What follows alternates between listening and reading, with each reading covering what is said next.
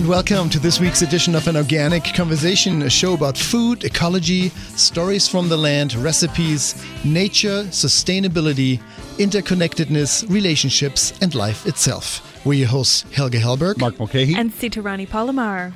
Besides the gravy, the potatoes, the cranberry sauce, the biscuits, and green bean casserole, there's one thing that most of us embrace as the ultimate manifestation of home, of comfort, and family when it comes to holiday food, and that is pie.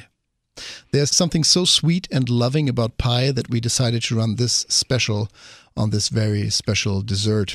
And actually, not just a dessert, it is, as we will hear today, the life of pie, baking a slice of joy, today on An Organic Conversation. Well, you mentioned love in your intro, and for me, pie is love. It just really is that simple. You think, if you just think for a second, close your eyes and you think about what attracts you to pie. And you're attracted by the scent, by the sight of the golden crust, by the taste and the feel of the warm fruit or whatever's in the pie in your mouth. And it just encompasses everything. So you get to, first you're attracted to what's on the outside, and then you really get to fall in love with what's on the inside. And so for me, pie is love. Pie is life. Oh, Mark, yes. That is such a sweet sentiment. I have a friend who's a math teacher, and she has a special celebration for pie every year on March 14th, which is 3.14 is Pie Day. Yeah, no, that is a new national holiday. Yeah, exactly. I know now, Mark. This is your national new holiday. Yes, March 14th, Pie Day. And so what she does is so all of her friends make their own pies, and they all come over, and it's just a pie feast. And it's so fun to see how everybody interprets what that means to bring your own pie. Of course, you have your blueberry pie, but then you have somebody bring tomato pie.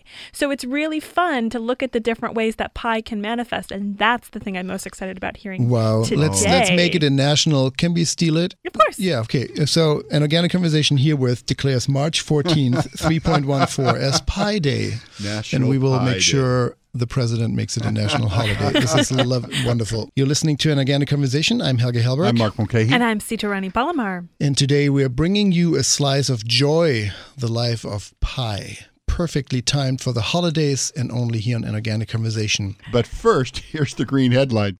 I was just reading a study from the Harvard School of Public Health, and they were saying that Americans really aren't getting as much of the fruits and vegetables that they should probably eat. How many servings of fruits and vegetables do you two eat a day? Oh, man. Way to put us on the spot, Mark. It fluctuates for me. I mean, there are times in my life where I feel like I eat 12 or more servings a day. I know, Mark, we were talking at some point, you were saying when you have your evening salad, that's like 9 servings. And I found that to be the case. If I eat a big salad during the day, I'm going to get a lot. But there are certainly days, and I will fess up to this, like this past weekend, I was kind of on a carb trip. And I think I only had like 3, 4, or 5 servings in a day. Now, that's not my baseline. That's really like a super indulgent weekend. I would say I usually 12 is probably about my average, sometimes more, sometimes less. We don't have servings in Germany, and so this serving thing never, I don't even know what that, and I know what it means theoretically, but I couldn't tell you if a big salad is a dinner salad, is that 4 servings or 6? Like, well, I don't know. About a half cup of vegetables. But like, do you squeeze your spinach at the bottom of the cup so you know that layer is 1 serving, or is it the volume? I mean, obviously not with the air, but it's just a tricky. That's why, I love that the government gives us those generalizations or general guidelines. And yet, if somebody said, eat an apple and a banana and a big salad every day, I think people would be better off, actually. I think people would know what to do rather than, 5 to 12. I mean, that's such a funny number anyway. 12 is almost 3 times 5. Which one is it? Which you still didn't answer the question. He's dodging intentionally because he's on national radio right now. Yeah. I'm sure I do, Mark. Yeah. There you go. So, Sita, you wanted to comment? Well, I want to, because that actually raises a really good point, because not everybody can conceptualize what a serving is. And my understanding is that one serving is either 1 cup of raw vegetable or half a cup of cooked vegetable. Let's see.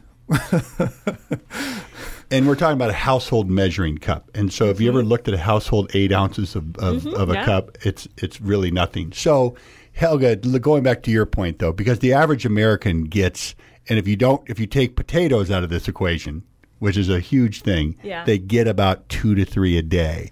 And so you're looking at a half of an apple, a half of an orange would be considered a serving, a cup or a half cup of lettuce would be considered a serving. So when you look at a salad that I eat probably for dinner, I'm looking at least probably 8 or 9 servings right there, and that's not counting the fruit I eat every day. But Helge, they do, most of the websites that obviously we don't all go and frequent, do have breakdowns exactly like you're asking for, where it's like, if you eat an apple, that's 2 servings. Great. Right? A day.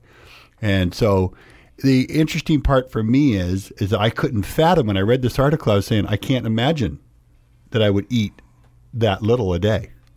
It's beyond my... And, you are Mr. Produce, of course. I would be shocked if you didn't, because really, even when you work, you try and you sample and you eat produce on an hourly basis. So well, you're not the classic example of the average American by far. I mean, he's eating produce at work, right? Because he's consulting in these produce departments. But that's also, he's there all day. So when it's time to go home for dinner, he can just grab what's there. And I think that that's a big point of what makes this a challenge if we're talking about the whole nation. You know what I mean? We are very fortunate living in California. We've got access to lots of great fruits and vegetables. We also have really peak flavor because a lot of things are coming locally. They don't need to be picked unripe in order to make it to us on time. So there are a lot of things that we get here that make us very fortunate. But that doesn't mean that people who live in other parts of the country or who don't work in produce departments can't still eat the same amount of abundant fruits and vegetables. It just takes a little bit more effort, potentially. You can join the CSA. You can have a garden, even if it's a small garden, to grow, some herbs and some cucumbers and peppers or tomatoes, whatever you can, depending on your location.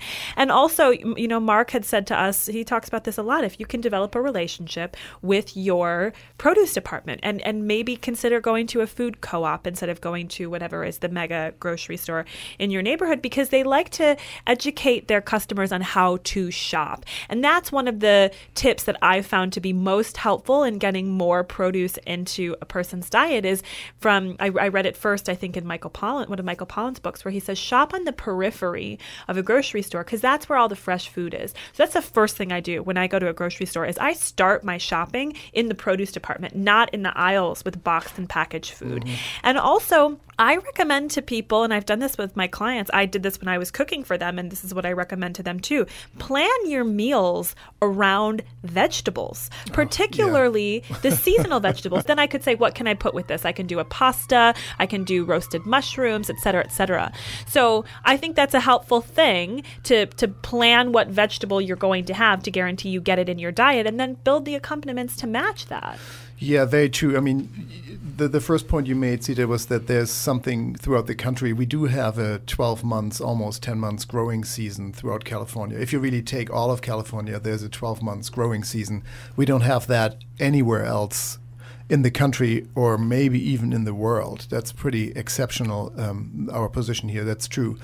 But there's a cultural aspect. I just spent a couple of weeks in Germany, and I have grown up there, so I'm used to meat and bread, right? Starches or potatoes. It's really classic. The German culture embraces meat because after the Second World War, 5-8 years later, when meat slowly made its way into the German diet, it stood for kind of the peacetime that, the horrors of the war had been overcome in a way, at least economically, and meat became this treasure in a way. And I was shocked this time to see, even in June or May, when there's wonderful produce available in Germany, that the staples of the German diets are bread and meat every day. Even my friends who are health conscious and my age, daily at least, big portions of meat. It's so you're right. If you build your diet around vegetables first and then whatever you add, it's such a completely different base at the end of the year of your overall vegetable consumption. produce always. But before we get started, one of the things that I wanted to talk about in the Week in Review was, as you know, I'm on airplanes all the time and in airports, and I'm becoming a major dog lover. These months are passing now. And the other day, I was in the airport, and I learned about a new program that's happening in 20 airports around the U.S. and Canada. I happened to be in LAX when I found out about this, and it's a new program where they have dogs in the airport, and volunteers go in and get trained, and they bring their own dog into the airport, and then what they do is they walk around the airport, and they answer people's questions, and the dogs are there. Because right now, I see all these families, and they have this focused anxiety, right? They're trying to get through security, they're trying to get to the ticket counter, they're trying to make sure their flight isn't late. And then all of a sudden, you're here and you're kind of in this, like I said, focused anxiety. And then all of a sudden, there's a dog. And there's a dog and a human being who's the volunteer who's tending that dog. And the dogs are there to pet or just be there. And it just changes the whole atmosphere of the airport feeling. So this program that Mark is talking about is called the PUP program, which is adorable in and of itself, but PUP is actually an acronym for Pets Unstressing Passengers, which it's brilliant. And I have a recollection of about 10 years ago, I flew through the Detroit airport and there was a dog there. He was working with an officer. So he wasn't there to unstress the passengers. He was there working, but he was a beautiful, beautiful shepherd. She was a beautiful shepherd, and her name was Asta. And I remember this because we stopped and had a conversation with the officer because this dog it was like a magnet. She was so gorgeous. And he had these little cards that had a photo of Asta on it. And they were like baseball cards that you would trade when you were a kid. And it was because people were so interested in having a conversation with him about her, but they couldn't necessarily engage with her because she was working. And even though she was a working dog, when I saw her, it got me to slow down and appreciate that there was something bigger going on in this moment than me trying to get to my gate. You know, dogs, we grew up with them as a culture, as mankind developed around dogs. It was maybe one of the first domesticated animals, and it helped us in hunting, and it protected the tribe. And now dogs are, and of course, specifically puppies, are used in cancer therapy and to reintegrate and socialize prison inmates and to take on some responsibility, and for elder people to address isolation. And it's this love in a fur ball always works kind of tool that we have. And yeah, wow, wonderful. I love that it's an airport. Great. Thank you, Mark, for that week's review. And we are talking in today's show about the life of pie, baking a slice of joy. And it's an entire show on pie making. And we have her here, the pie whisperer. Stay tuned for more. We'll be right back. Are you a chef, have a catering business, or planning a party, or simply just love organic produce? If you're in the San Francisco Bay Area, walk right in to Earl's Organic Produce. Anyone can buy directly from us at wholesale prices. You don't have to be a natural food store to enjoy the freshest and most delicious organic produce. We are located on the San Francisco Produce Market at 2101 Gerald Avenue. We look forward to seeing you. Walk-in hours are Monday through Friday throughout the night from 10 p.m. to 10 a.m. Minimum purchase is one box or flat, cash or checks only. For more information, visit earlsorganic.com. Frey Vineyards is America's first organic winery, family owned and operated since 1980. Dedicated to the highest levels of organic and biodynamic farming, Frey never adds synthetic sulfites or other preservatives to their wines. Frey organic and biodynamic wines include delicious Cabernet Sauvignon, Zinfandel, Syrah, Chardonnay, and Sauvignon Blanc. Frey Vineyards, Mendocino County award-winning wines without added sulfites. Available at grocery stores and online at freywine.com. That's FREYWINE.com. And we are back here to an organic conversation. I'm Helge Hellberg. I'm Mark Mulcahy. And I'm Sitarani Palomar. I'm Mark Mulcahy. Our topic today is baking a slice of joy. There are specific foods that we all know as comfort foods. And in addition, we all have our own short list, or in Mark's case, a longer list of what makes us feel at ease, makes us feel at home, food that gives us a sense of family and that life with all its ups and downs will be okay at the end. The one thing many of us agree on is pie.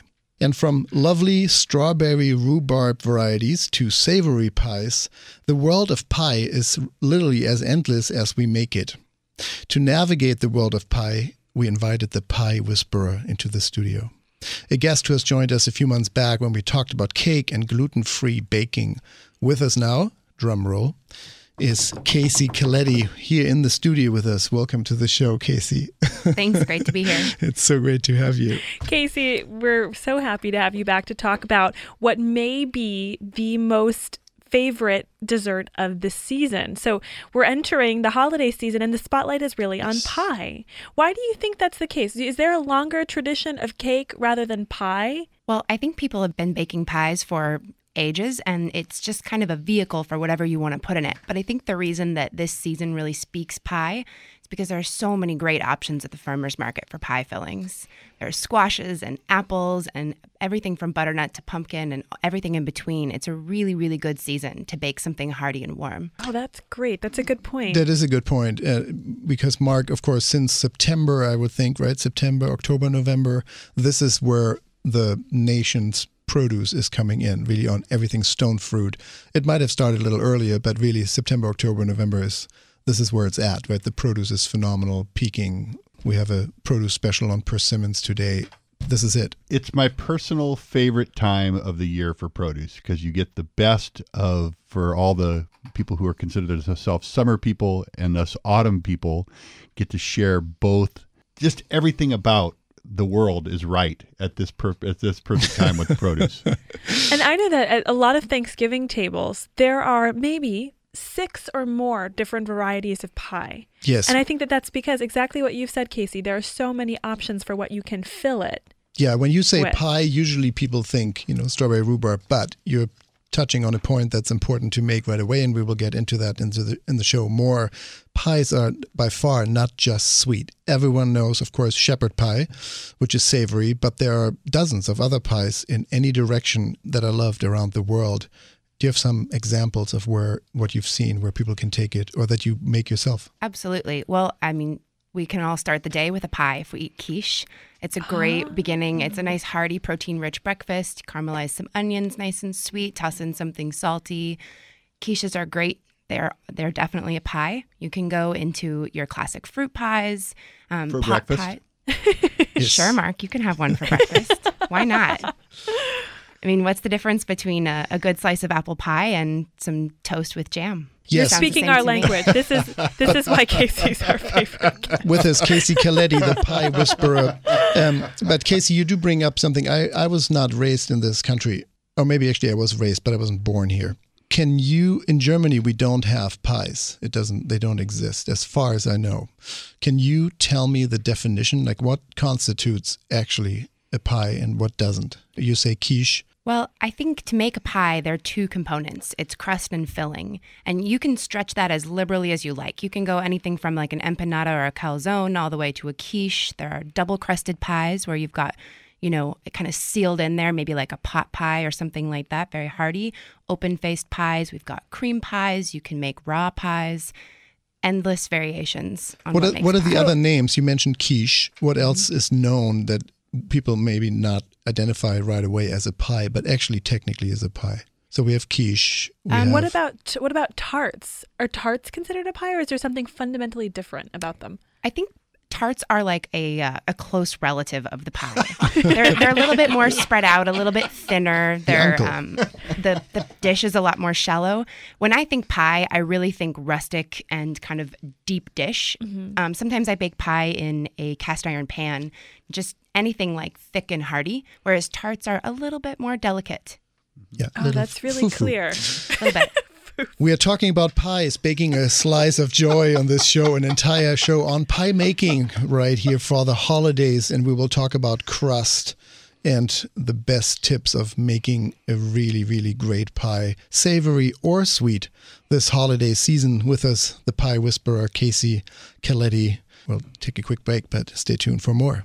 Are you interested in making healthy food your profession? Bauman College is a leader in the field of holistic nutrition and culinary arts. Their professional training programs prepare individuals for successful careers as nutrition consultants and natural chefs. Study at one of 4 locations in California and Colorado, or learn from home in a self-paced mentor distance learning program. Find out more about their classes on holistic nutrition and culinary arts at BaumanCollege.org. That's BAUMAN college.org.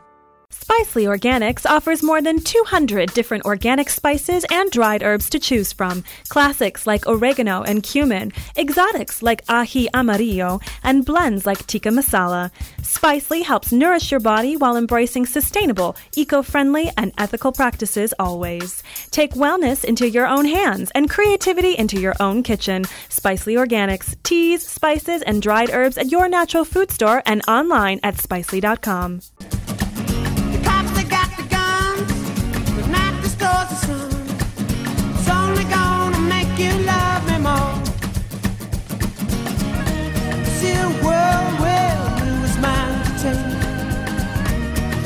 Keep you warm, but I'll teach you how to shake. Now come to you like a little girl.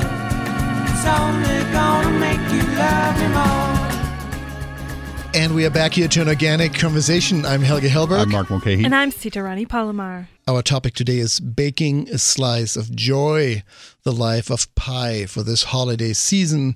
The ultimate comfort food that Mark actually describes as love. With us in the studio is pie whisperer Kasey Caletti. So Kasey, you were talking about how it starts with crust and filling. And we've all had pies that have had crusts that didn't live up to what they should be. It's true. And so yes, we did. And it is such a disappointment. So let's start with crust. You know, sure. What makes a good crust? What are the common mistakes people make when they're trying to make crust? Let's get everybody started with a really good foundation here. Of course. So to start, everyone and their grandmother has the perfect pie crust recipe hidden away, but the basics are really simple.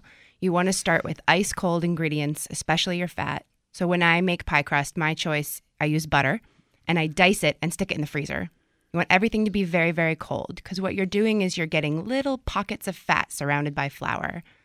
So you want to start with very ice-cold ingredients, ice your liquids, whatever you choose. I am classic. I use just ice water straight up, but get it going with the cold ingredients and then don't overwork it. What happens when you overwork it, when you mix it too much, you activate the gluten if you're using a flour that contains gluten. When you say that, you mean like when you're stirring the flour into the ice water and the fat, or when you're mixing it all together? Or, yeah. And would that be in a bowl or would that be, I've never made a pie crust, so I don't know. Well, there are a lot of different ways. Some people use a food processor, which is a totally viable option. You just pulse the fat into the flour, and it works very well.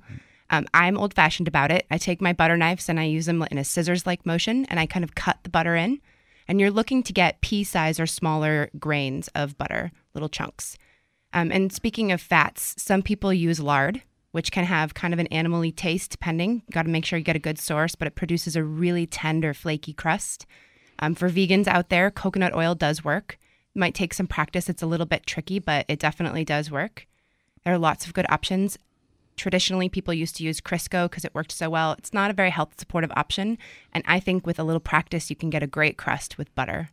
And the reason for that, my understanding is, you know, you said you want to have little pockets of fat surrounded by the flour. My understanding is that the importance of keeping the ingredients super cold is that if you get that cold pie dough into the oven, the second it hits the heat and that fat melts, it actually causes the gluten strands in the flour that surround it to pop, and that's how you get your flaky layers. Yeah, it's similar to a lot of French pastry techniques. You want that fat right. to kind of melt of away yeah. from the flour. But really, the interesting thing is you can still get a very flaky crust without using gluten. Gluten-free crusts are delicious. My secret is to use egg as a binder. Egg is a nice, rich flavor, and it's a little bit of liquid, so I usually don't have to add very much liquid back, and it holds your crust together so you don't get that breakage. But you can still use butter and get a nice flaky crumb. So as when we are talking about ingredients, what other gluten-free alternatives are there in terms of grains, and what other vegan options are there in terms of fat that you can recommend? Well, as far as vegan options, coconut oil is the best one I found. It is partly saturated, so it mimics like butter or lard, something like that. And in terms of flour options, similar gluten-free flour blends like I talked about last time on the show, you might mix a little bit of sorghum with brown rice. You don't want to use all brown rice. It can be a little bit grainy, but sorghum's a nice basic one. And then I always throw in a little bit of arrowroot. the starch really helps with the texture. And how about the egg substitute? If somebody doesn't want to use eggs as a binder, is there something vegan that you can recommend? Sure. Sometimes I'll grind flax and psyllium together and put just a little bit of boiling water, and it makes this gooey mixture. You've got to make sure that all of your other ingredients are very, very cold so that that gooey mixture doesn't warm it up too much. But that works really nicely.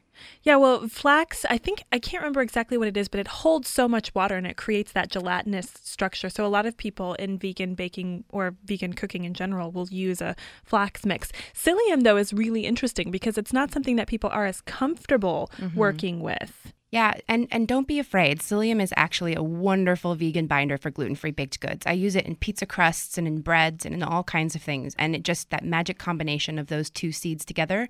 And it's very health supportive. It's got it's a great source of fiber.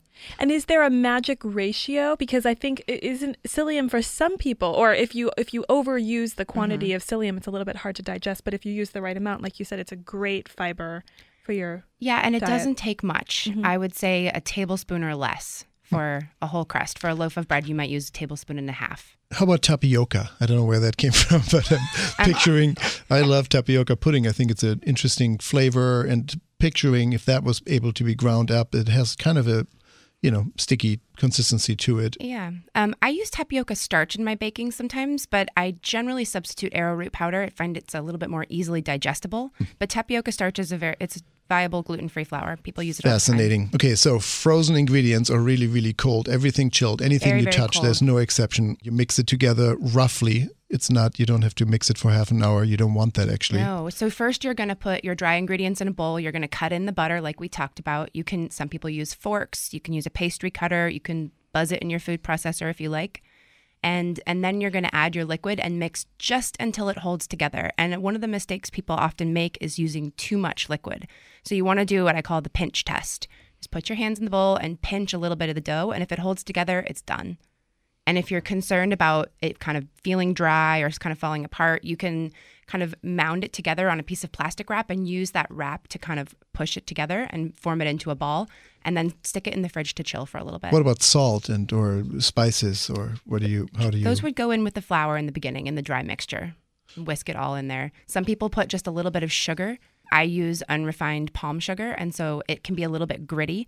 I'll buzz it in my spice grinder, get it nice and fine, and mix it in with my flours in the beginning. But, we've been talking a lot about pie crusts that are baked, but there are also a lot of alternative options. You can use dates and nuts and kind of chop them up and mash them together and press it into a pan and make a crust that way. And that's so Kasey Caletti, the Pie Whisperer, today on An Organic Conversation, an hour dedicated to the holidays.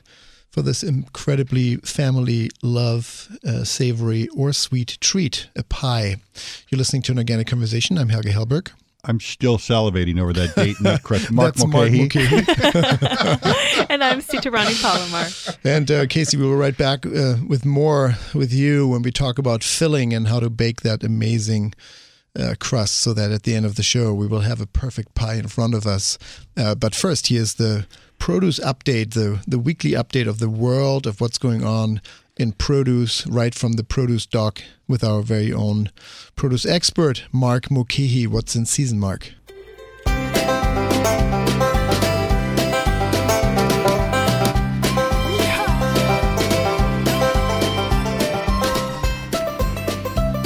Well, here we are at What's in Season, and of course on the line we've got Earl Herrick, the voice of the produce market, joining us from Earl's Organic Produce in San Francisco, California. And today we get to talk about an absolute autumn treat.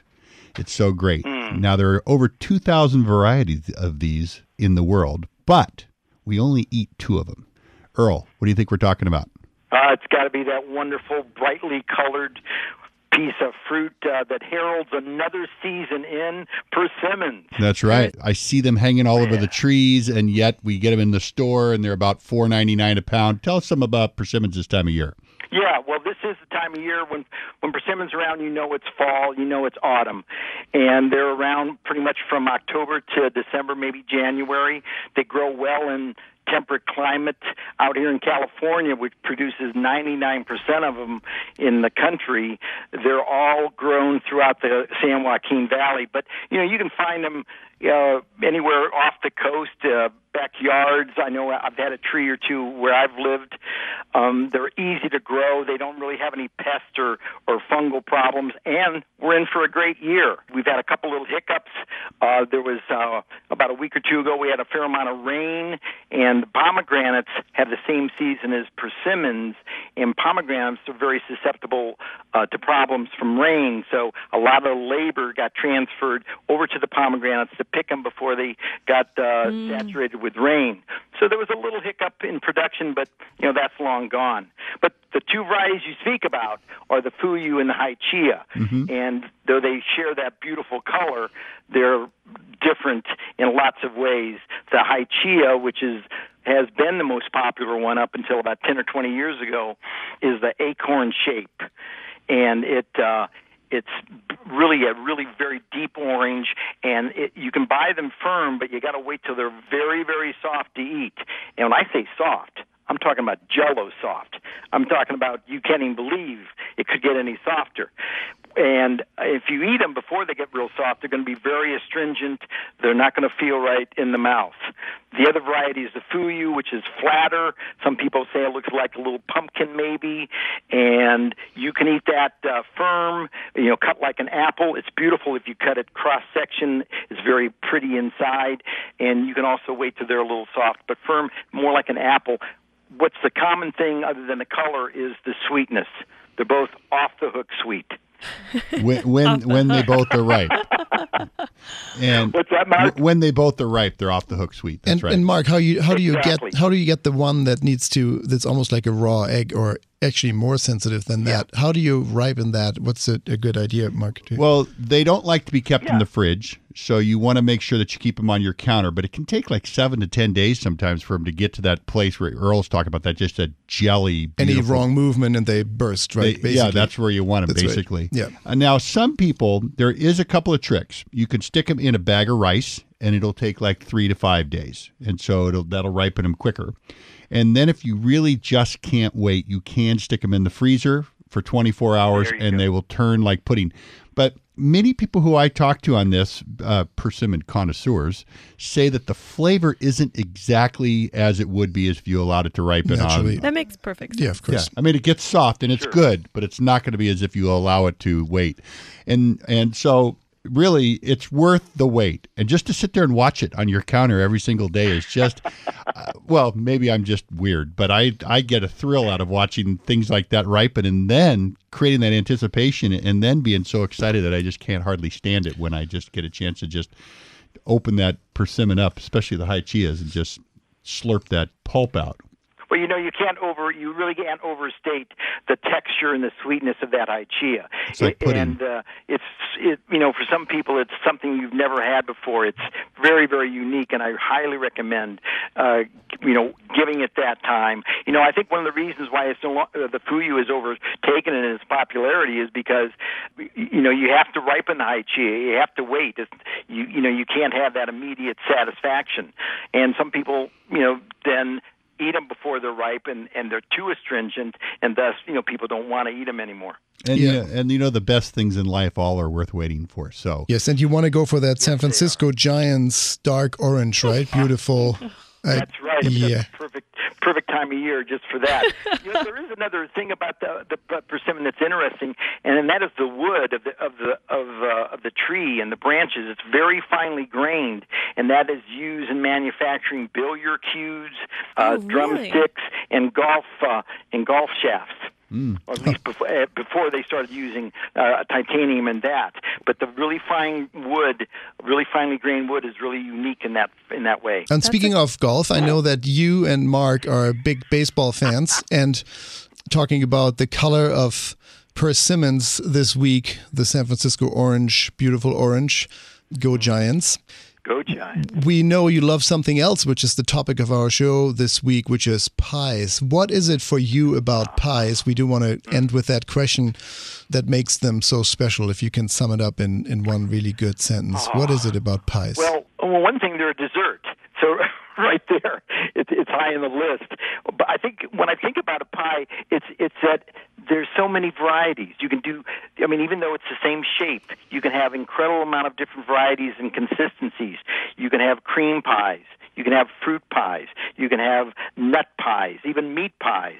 And I remember a girlfriend years and years ago, when I asked her to bake me a unique pie, she baked me a grape pie. Thompson grapes. Was it grape? And I tell you, the grape pie was great. And what was wonderful about that, she would puncture some of them before cooking them, so it released that incredible amount of sugar and sweetness. But also, some were totally intact, and you would take a bite of it, and it would explode in your mouth. How just fun. Fantastic. And Earl, I just have one thing to ask you. Are you still with this person? No, I'm not. But okay, we're done. We're done for the day. Then. Thank you, Earl. We're done with that. Thank you, Earl. Thanks so much, Earl. Thanks for being on the show, Earl. We'll talk to you next week. Always good talking to you. Thank you. Oh, Lordy Lord. Yes. But Earl is right. There are meat pies, there are cream pies, there are fruit pies, sweet and savory. The world of pie today on An Organic Conversation. I'm Helge Hellberg. I'm Mark Mulcahy. And I'm Sitarani Palomar. And with us is pie whisperer Kasey Caletti. Kasey, right before the update of the world of produce, you talked about even vegan raw crusts as we are kind of maneuvering our way through the world of perfect crusts. You were talking about, what, dates and nuts? Dates and nuts. Sita, you have a big background. How does that work? Obviously, you don't bake those. How do you make it raw? You could, but you certainly don't have to. They really shine as raw food crusts. Yeah, the dates have such a nice creamy texture, and we've talked about that on What's in Season when we've had dates on before. It's like nature's candy that's caramelly kind of texture to it, and when you process it in the food processor with your nuts and it binds together, you can just press it into the shape that you want. And then otherwise, generally speaking, you bake all the crusts that we described before What's in Season, yes? Yeah, a great way to make sure that you don't get a soggy-bottomed crust is to do a little pre-bake. And some people, it's 350 degrees, 5 minutes should do it, just slightly golden. And some people will put pie weights in the bottom to keep the crust from puffing up. Sometimes I'll use clean beans, like dried beans or something like that works just fine.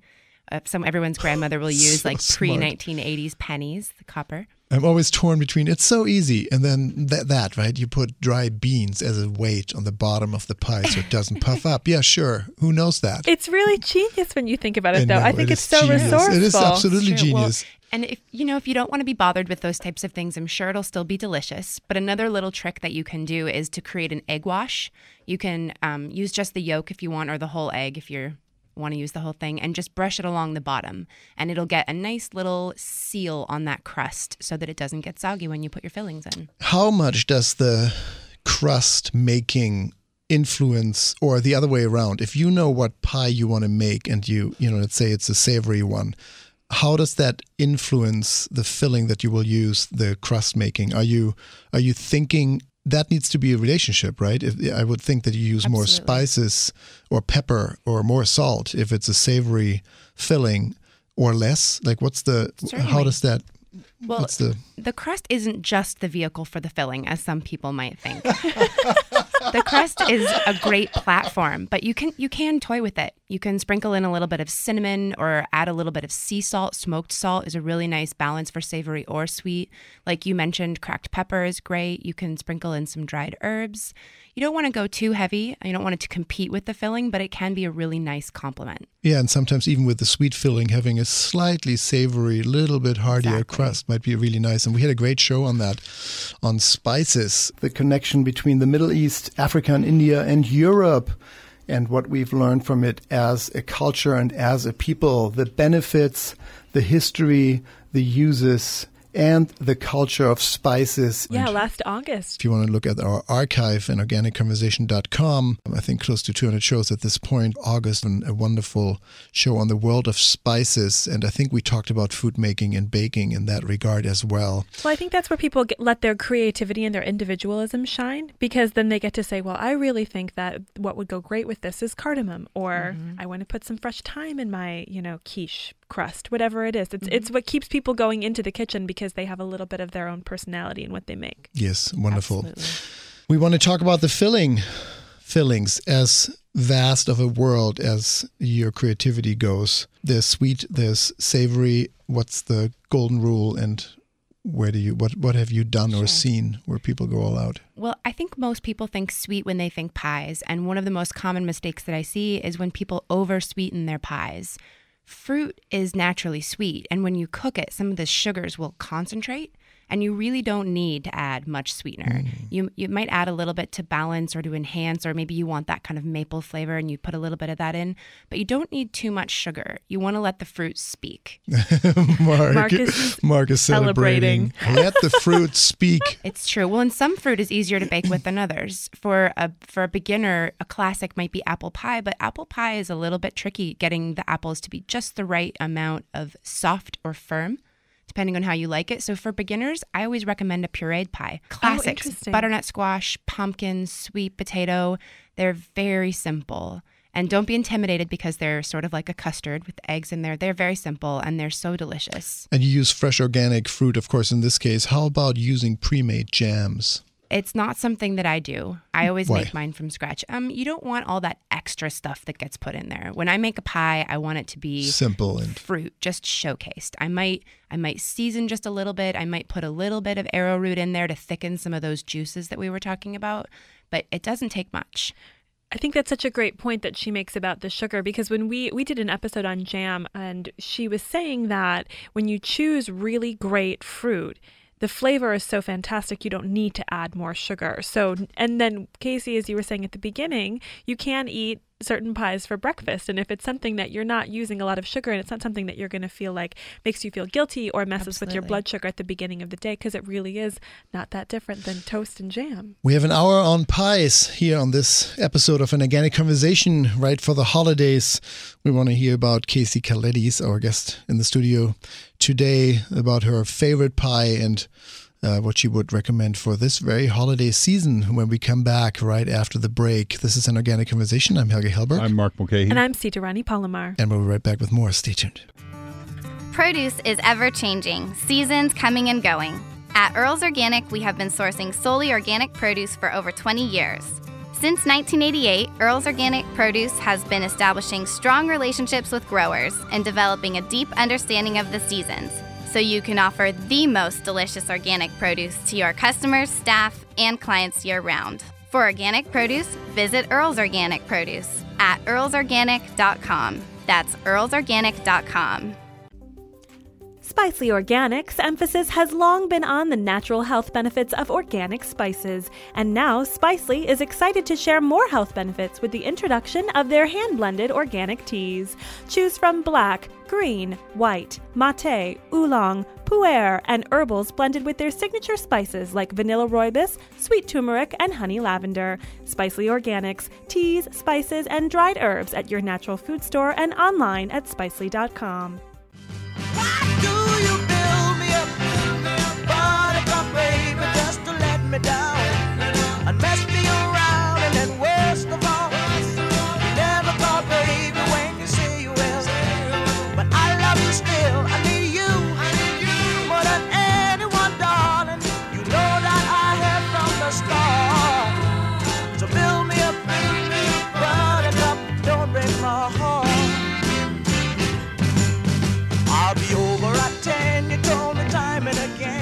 And we are back here to An Organic Conversation. I'm Helge Hellberg. I'm Mark Mulcahy. And I'm Sitarani Palomar. Our topic today is baking a slice of joy, the life of pie. During the last break, I got reprimanded to call Kasey Caletti, our guest today, the pie whisperer, because she's so much more.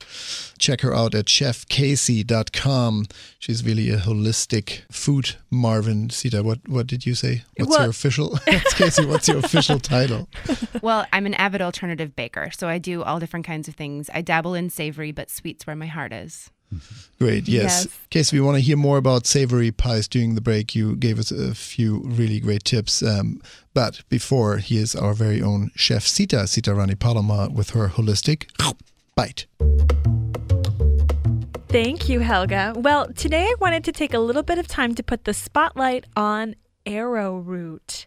And I think I had an inkling that our guest today was going to be talking about arrowroot and the wonders of using it in cooking. And arrowroot is a powdered starch that is used as a thickener or an emulsifier to help ingredients really come together, much the way that you would use cornstarch. But the nice thing about arrowroot is that it's not something that has any potential of being genetically modified. Know that there are great alternatives to corn-based products, even if you have an allergy or an aversion to using corn in your diet. But arrowroot is a starchy tuber that grows in the tropical regions, and you can find it at any health food store.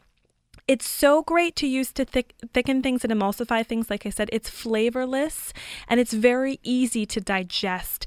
In traditional therapeutic remedies, people have used it to help soothe the entire digestive system. So if you happen to be suffering from a stomach ache or if you have irritable bowel syndrome, for example, people find relief by adding small amounts of arrowroot to their diet. As an example, you could use it to thicken your jams. We did a show on jam recently. You could use it in soups and sauces, or, what is very timely, in your gravy or your pie filling. And the way you use arrowroot is a lot like the way you use other starches to thicken. You want to make a slurry. And what that means is you mix the arrowroot with a little bit of cold water, and then that way when you add it to the hot liquid, you're not going to get any clumping because it's already dissolved. So you stir it until your desired consistency is reached, and most of the time that's going to be about 30 seconds to a minute. And the ratio and quantity that you use will depend on what you're making and how thick you want it to be.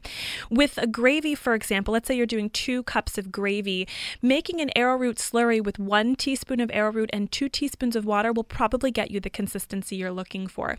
You can also get something that's a lot thicker and creamier by doing equal parts of arrowroot and water, maybe a 1/4 cup. I have not gotten into alternative baking as much as Kasey is, so really check out her blog to get some tips on how you might get the desired consistency you want with some of these alternative ingredients. But I recommend this time of year, dabble in some arrowroot. It's got great health benefits. It is a wonderful alternative to cornstarch, and that is your holistic bite. Thank you, Sita. You're listening to An Organic Conversation. I'm Helge Hellberg. I'm Mark Mulcahy. And I'm Sitarani Palomar. And with us still is Kasey Caletti as we are talking through the world of pies. Kasey, we covered crust, we covered sweet ingredients. You had some tips and ideas on savory. What's the savory filling world like? Well, I think the most classic savory pie filling would be a pot pie. And the trick behind pot pie is making a roux, which is equal parts fat and flour. And it's whisked together over the stovetop and a little bit of liquid. And one of my favorite alternatives is a vegan pot pie filling. I use sorghum flour. And you can throw all different kinds of vegetables in there. It gets nice and creamy. It's a really nice vegan alternative for your Thanksgiving guests. So you use what? What kind of vegetables? Anything, mushrooms, anything you can find? Mushrooms, cauliflower, peas, carrots, whatever your guests like. And you can spice it in many different ways. You could kind of go with a curried spice profile. You could go really Mediterranean. And then a roux is what? You use olive oil and that blend it together? No. I usually use equal parts of fat and flour and whisk it together over the stovetop. Equal parts as in weight? As in weight. Wow. As in weight. That's a lot of fat. The roux is a really rich, classic technique, often used in Southern cooking. I love the pot pie idea for Thanksgiving. And one thing that I think is really underrated and underused, but that I love for my fillings for pot pies is parsnip. Oh, yeah. Yeah. Mushroom and parsnip pot pie. Sounds so good. And Kasey Caletti, our guest today, will put a couple recipes on to her website. Again, that's Chef Kasey with a K, Kasey, ChefKasey.com, and also Facebook.com/AnorganicConversation. If you're not already on there, please join us. Facebook.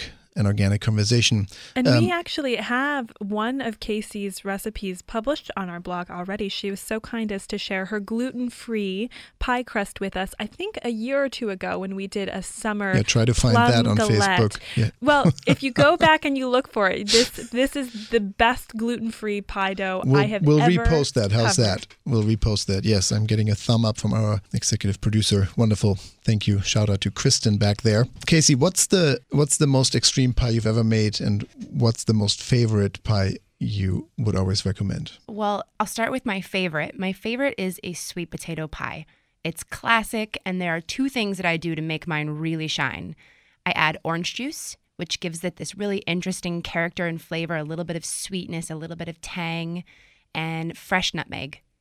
Fresh nutmeg, just take a microplane or a little grater and right in the mix there. It's really delicious. And I'll post that recipe as well with my gluten-free pie crust. It's out of this world. I remember when Kasey was recipe testing this, and I would come into the office every morning and have a bite of her sweet potato pie for breakfast. It is phenomenal. What's the reason we don't have it here right now? And what's the most extreme thing you've ever heard of or made? Well, I have a friend who doesn't eat grains, and we wanted to bake a Thanksgiving pie. So we were experimenting with grinding pumpkin seeds into flour. And I used the dry canister on my Vitamix, and you just grind it really, really fine. And then I found sweet potato flour at the store. Oh, interesting. So, really? Mark keeps smiling. And this was a grain-free, dairy-free, sugar-free pie. We used lard. And we just kind of eyeballed it and threw it together, gave it a quick bake, and made a butternut squash filling. Wow. It was delicious. That's one of the things that's most incredible about Kasey's cooking. She has a blog feature called Kitchen Impossible because she has so many friends with sensitivities, and she will never let anybody go without a celebratory pie or cake for their birthday or holiday. Check out her website, ChefKasey.com, for recipes and inspiration. Mission Impossible when we have Kasey on the show to fit in the world of flavor and delight in 1 hour, but what a great job. Thank you, Kasey. That was so fun. Thank you. An hour on pie here on An Organic Conversation. I'm Helge Hellberg. I'm speechless. I'm Mark Mulcahy. And I'm Sitarani Palomar. And again, follow us on Facebook or check out ChefKasey.com for recipes on this show. Wonderful job. So, wow. Yes, the world of pie. Mark, what's your favorite pie? Well, if you had to name one. Well, it goes by month. Oh, I knew that was an exception. Of course it does. The Mark exception. Can you ever answer like straight? Yes. It's apple. So no. I would say, okay. So my favorite comfort food in life is a pot pie. And so that would be a savory. And then I have to go first week of August, peach pie. Oh, nice. Sita, how about you? I have a really soft place in my heart for my mom's apple pie. She makes super famous apple pie where she piles the apples like a mile high. And she would make it, I don't know, I would say 4, 5, 6 of them every single year and give them away to people. And that's just what I'm used to having every holiday for dessert and breakfast, as many days as it lasts, which usually is not that many because we have a lot of people wanting to eat it. Mom's mile high apple pie. Oh, that's very great. They live in Denver. Yeah. The Mile High City. Helga? I'm really more used to the world of quiches, you know, Italy, like a really nice quiche or galette. That's kind of, but this show is produced in San Francisco and we do have Mission Pie. It's a small little corner store in the Mission District using all organic ingredients, and that's as good of a pie as I've ever had. They make, you know, the classic rhubarb, they make some savory, but I had a strawberry pie this summer and wow. Yeah, fork-stoppingly good. Really phenomenal. Crust and filling. Wonderful. Shout out to Mission Pie. Good work. You've never had one of Kasey's pies. No, that's right. So I can't really, in full authority, talk about the world of pies on my end. Nobody makes me pie. Aww. So Kasey, the word. It's coming. Yes, good. Well, we should all make the sweet potato pie recipe that she's going to put on. That's a great idea. Then bring it to the studio. Wonderful. And that was this week's sweet and savory edition of An Organic Conversation. Thanks for listening. An Organic Conversation is a proud production of the Organic Media Network. Associate producer, Kristen Ponger. If you missed parts of this show or for any other episode, go to iTunes or anorganicconversation.com. And for more information, health tips, recipes, and your daily dose of inspiration, please follow us on Facebook.com/An Organic Conversation. We are your hosts, Helge Hellberg, Mark Mulcahy, and Sitarani Palomar. And we'll be back right here, same place, same time next week. See you then. Bye. Bye-bye.